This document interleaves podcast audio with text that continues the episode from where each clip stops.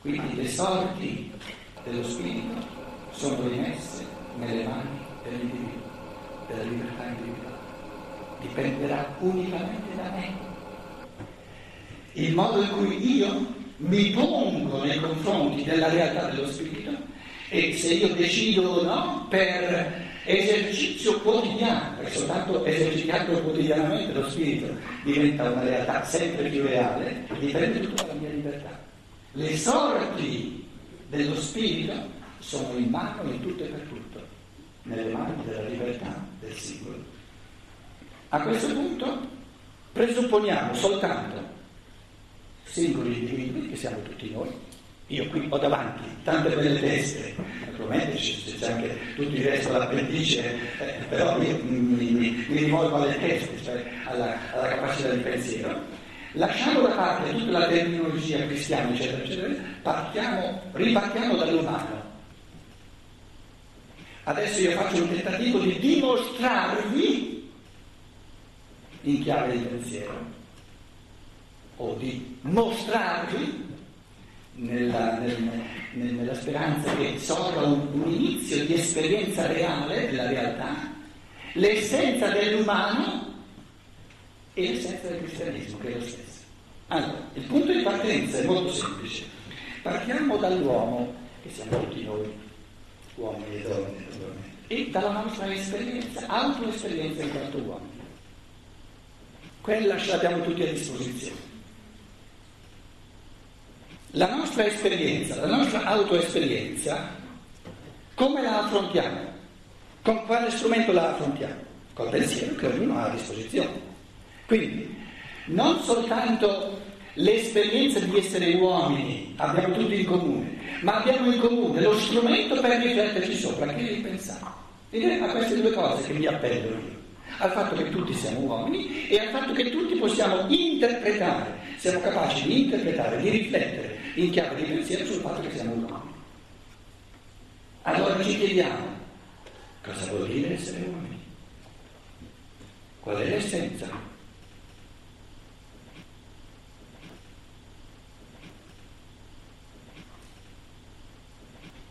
Molto semplice la risposta. Il fenomeno umano, l'essenza del fenomeno umano è che, a differenza degli animali, delle piante e delle pietre, che hanno solo determinismi di natura, il fenomeno umano, lo specifico umano, la novità, il nuovo assoluto dell'umano è che l'uomo ha la capacità. Non è costretto a farlo, altrimenti sarebbe la natura che lo costringe, ma ha la possibilità di avvalersi, di servirsi di tutto ciò che è di natura in lui come uno strumento per un fattore evolutivo che rispetto alla natura è del tutto nuovo. E questo nuovo in assoluto rispetto alla natura noi lo chiamiamo libertà. Non è vero che la natura è altrettanto cogente nell'uomo come lo è nell'animale.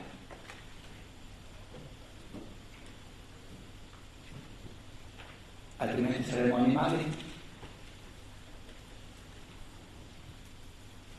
Però, se un individuo, supponiamo per assurdo, non attivasse nulla di ciò che va oltre i meccanismi di natura, se si riducesse ad avere soltanto ciò che la natura fa in lui, per assurdo non esiste un essere umano di questo tipo. Noi non ci rendiamo conto di, di, di, di, di, dei mille modi in cui travalichiamo ciò che è dato di natura.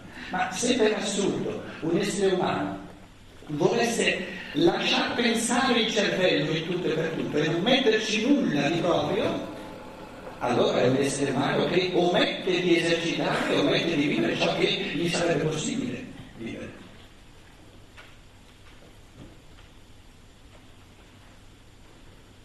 In altre parole, ciò che è di natura, ciò che è necessario di natura, ciò che è legge di natura lo si può dimostrare perché c'è di necessità, e quindi anche la dimostrabilità, la calcolabilità, diciamo, è dimostrabile. Ciò che non ci deve essere per natura, ciò che non è necessario che ci sia perché è libero, non si può dimostrare, lo si può solo mostrare, creandolo. L'uomo è l'unica, l'unico essere nel mondo che noi conosciamo che è capace di libertà, ha la facoltà della libertà, ha, per dirla con Aristotele, con Tommaso Aquino, la potenzialità della libertà. Non può venire fatto libero per natura, altrimenti non sarebbe libero.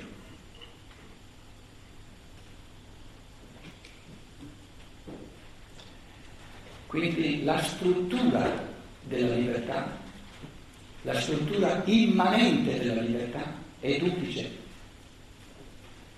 Presuppone da un lato che i meccanismi, i determinismi di natura recedano, smettano nell'uomo di determinarlo in tutto e per tutto, e questo fare spazio, questo togliere l'irruenza assoluta che la natura ha dell'animale, in modo da lasciare la possibilità all'essere umano di prendere posizione nei confronti del dato di natura e di gestirlo sempre di più in libertà.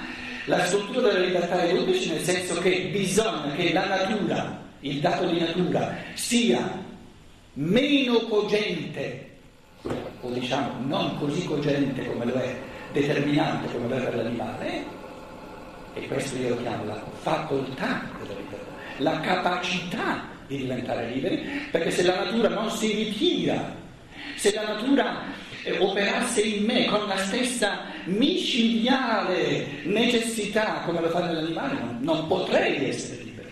D'altra parte la natura non mi può dare la realtà della libertà, altrimenti non sarebbe libera. In altre parole, è nella struttura immanente della libertà di essere duplice, nel senso che presuppone da un lato che la natura nell'uomo è realmente meno cogente, molto meno cogente che non nell'animale, altrimenti la libertà non sarebbe possibile, e l'altra metà della struttura immanente della libertà è che l'uomo, avendo la possibilità di prendere posizione libera, di gestire liberamente, non a tutti i livelli, ma ai livelli più importanti per l'uomo, il dato di natura, se non omette di prendere posizione, di usare il dato di natura come strumento per creazione della libertà, vive l'altro aspetto della libertà, che è quello di trasformare una facoltà, di trasformare una potenzialità in esercizio reale.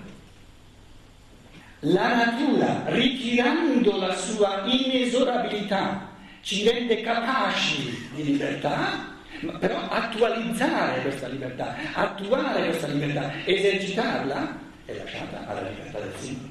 E questo lui lo può omettere, perché soltanto avendo la possibilità di omettere è veramente libero.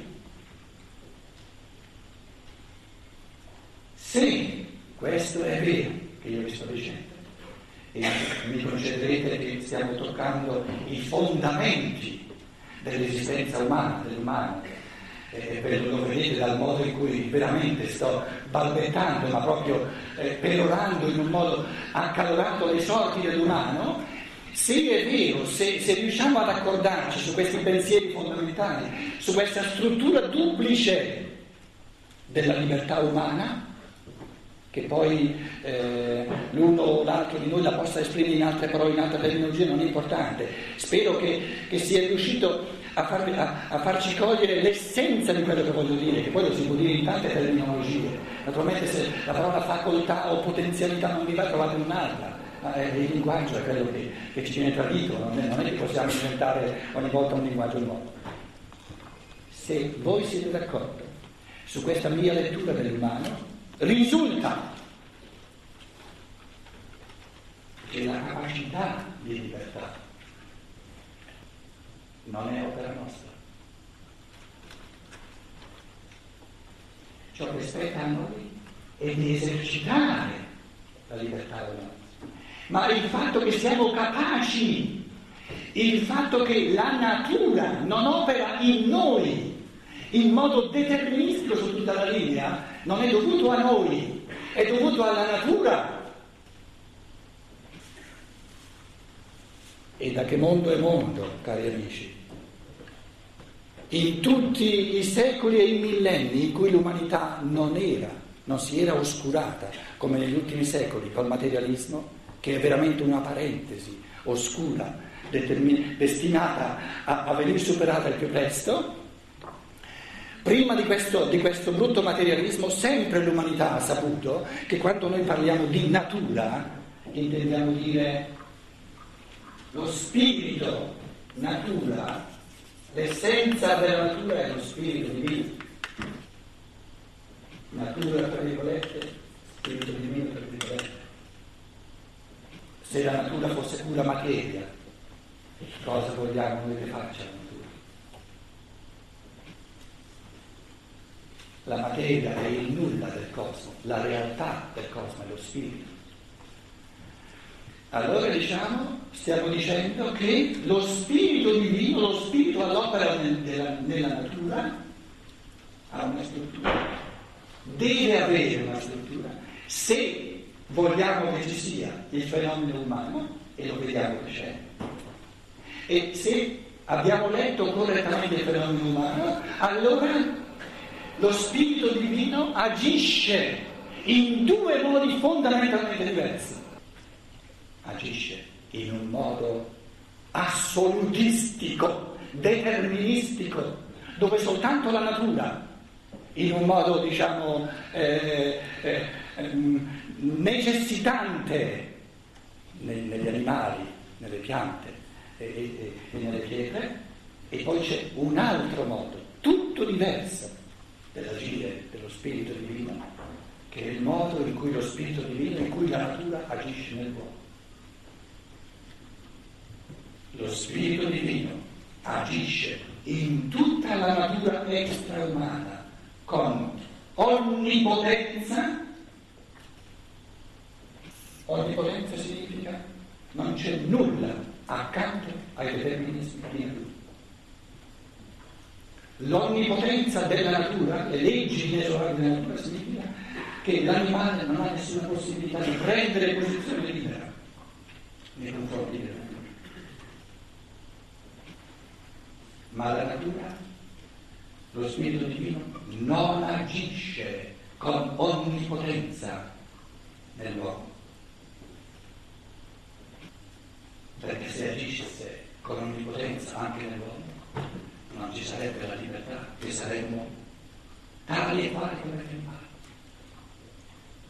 Nell'uomo lo spirito divino, la divinità, aiutatemi voi a trovare tutte le parole che, che non creano problemi, ma ce ne sono poche parole che non creano problemi, però andiamo al di là delle parole. La divinità agisce nell'uomo ritirando, rinunciando alla sua onnipotenza per far posto alla libertà. Ma lo vediamo ogni giorno, lo vediamo ogni giorno che la natura non è onnipotente in noi,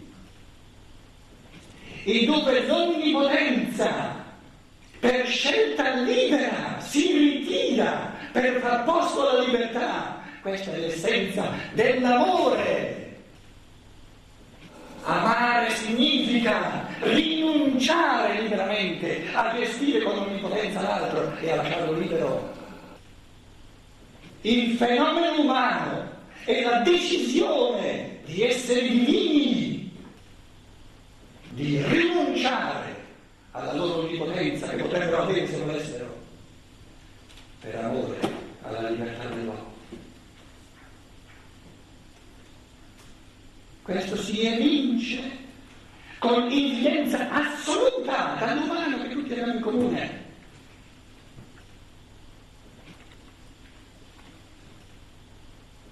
L'essenza del cristianesimo, del cosiddetto cristianesimo, è l'essenza dell'umanesimo.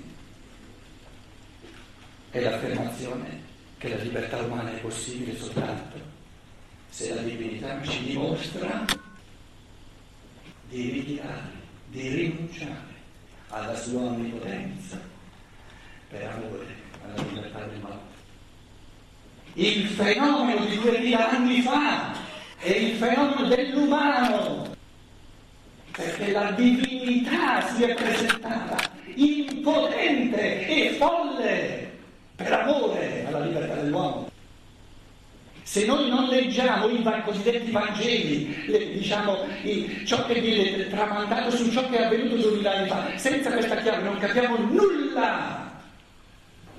Potrei citarvi tutte le frasi dei Vangeli che ci dicono cosa è successo duemila anni fa, per farvi capire che è questo il fenomeno umano.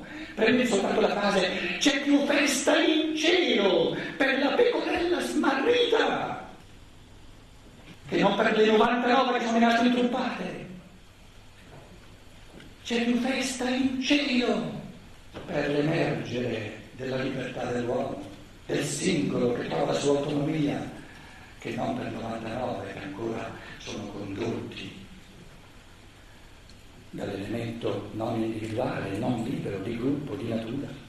La natura è il gruppo più micidiale che esista, perché per più più onnipotente che esista. E davvero potrei citarvi tutto quello che c'è nel Vangelo.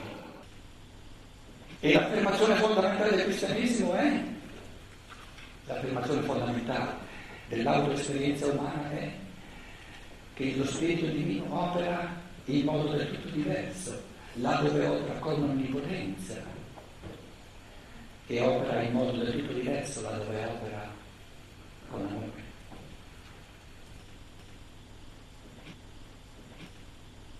Questa, diciamo, eh, struttura duplice, Dio Padre, adesso uso la terminologia tradizionale, ma non vi guardate all'essenza de, de, della terminologia, altrimenti eh, Dio Padre, che la sua, eh, il suo compartimento è l'onnipotenza, dove lui agisce è onnipotenza, non, non si può fare altro, non si può fare nulla, capito? Dove Dio Padre è all'opera, picchia, lì non si salva nessuno.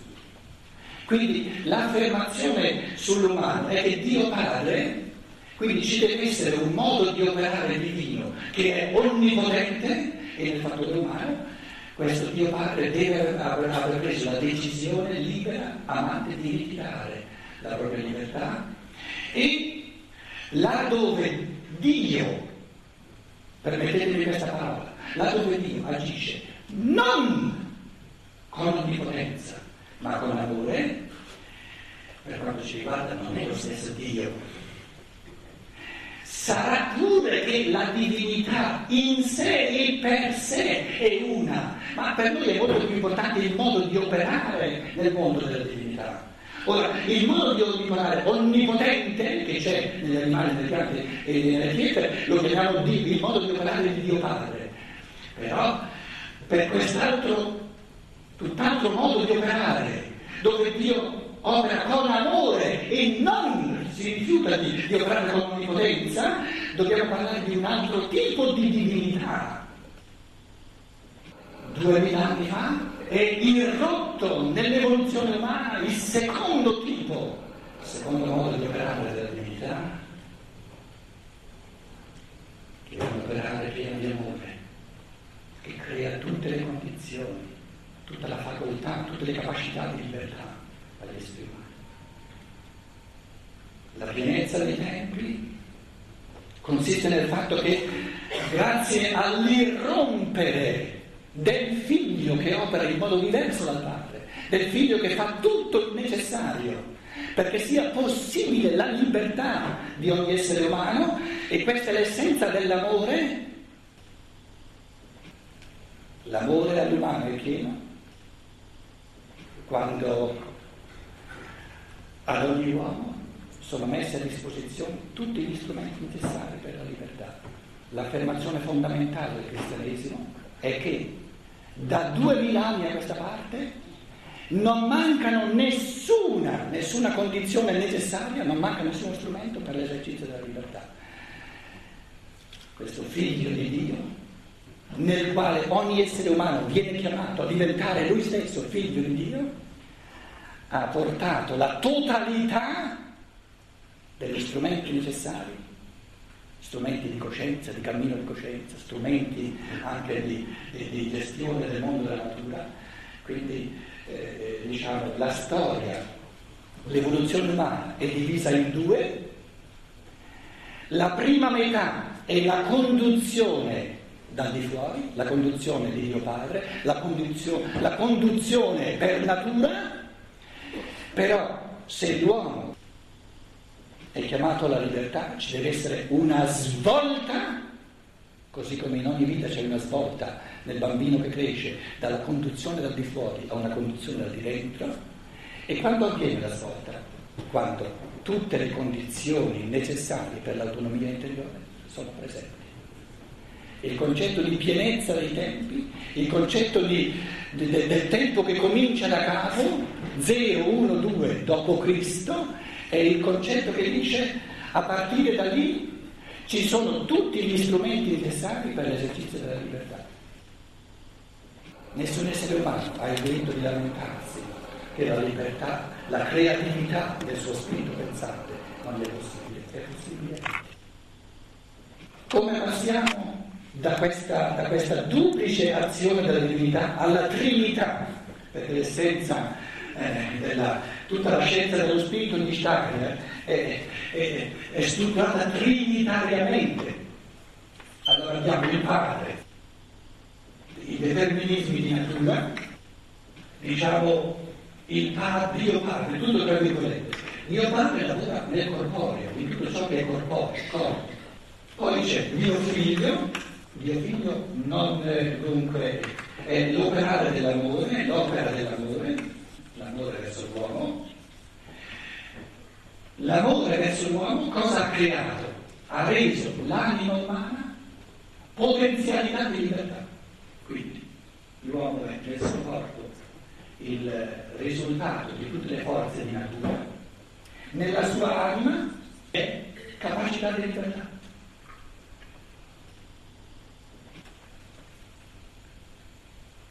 Duemila anni fa, lo spirito cosmico, la cui fantasia morale abbraccia il modo in cui tutti gli esseri umani, in quanto individui e in quanto organismo unitario, sono chiamati a diventare sempre più individuali e sempre più unificati nella comunione universale, ha deciso di entrare nella terra, in tutte le forze del corporeo della terra, per fare della terra il suo corpo. In altre parole, è entrato in tutte le forze di natura e da duemila anni a questa parte questo spirito del sole, che è diventato spirito della terra, spirito dell'umanità, io di tutta l'umanità, intride del suo amore. Parlo di realtà assolute. E non può essere che così, altrimenti non potremmo essere liberi. Ci deve essere un operare divino che intride di amore per l'uomo tutte le forze di natura, per cui tutte le piante dopo Cristo, tutte le pietre dopo Cristo, tutti gli animali dopo Cristo, tutte le forze di natura dentro di noi, da quando il Figlio di Dio ha fatto della terra il suo corpo di amore per l'uomo, tutte le forze di natura lasciano l'uomo libero e la loro potenza viene loro tolta dall'operare di ciò che gli esseri umani hanno chiamato il Cristo dentro a tutte le forze di natura, perché la capacità di libertà, la facoltà di libertà è un evento di natura. Bisogna che tutte le forze di natura operino in modo del tutto diverso nell'uomo che non nell'animale. Nell'animale operano con cogenza, con determinismo assoluto, nell'essere umano operano in tutt'altro modo perché lasciano l'uomo libero. L'uomo non è costretto a essere libero, può anche abdicare alla sua libertà, ma nessun uomo può dire che le forze di natura sono talmente cogenti che lui non può nulla nei confronti di queste forze. Perché quando dice così parla con se stesso. Ora, questo, questo rendere tutte le forze di natura, questo intriderle di amore verso la libertà dell'uomo, è l'operare perenne del Figlio di Dio, che è venuto nella terra per chiamarsi Figlio dell'uomo. E la struttura trinitaria eh, eh, diventa chiarissima. Abbiamo il Padre che opera in tutto ciò che è corporeo, il Figlio che opera nell'anima e fa dell'anima potenzialità, facoltà, capacità verso lo spirito. Però, eh, cari amici, questa capacità, questa possibilità di prendere posizione, di usare tutto ciò che è in natura come strumento per la creazione dello spirito, sarebbe tutto un controsenso se non sfociasse nel terzo, che è l'esercizio della libertà. La facoltà, la capacità viene attualizzata, viene esercitata. La capacità che abbiamo tutti di pensare sempre più creativamente viene esercitata. E l'anima che diventa capace, l'anima come potenzialità dello spirito, che esercita lo spirito, si chiama spirito. E quindi il terzo modo dell'operare divino dell'uomo è l'esperienza immediata del divino, dello spirito. L'essere umano non solo come capacità di libertà, ma l'essere umano in quanto vivente nella realtà della libertà, la libertà realizzata, la libertà attualizzata. E dove viene resa reale la libertà? Nel pensare, che è alla base di tutte le creazioni artistiche, religiose, scientifiche, di tutto il sociale, perché tutto è umano nella misura in cui viene portato sulle ali della libertà. E ciò che non è libero è la natura nell'uomo, ma non ancora l'uomo.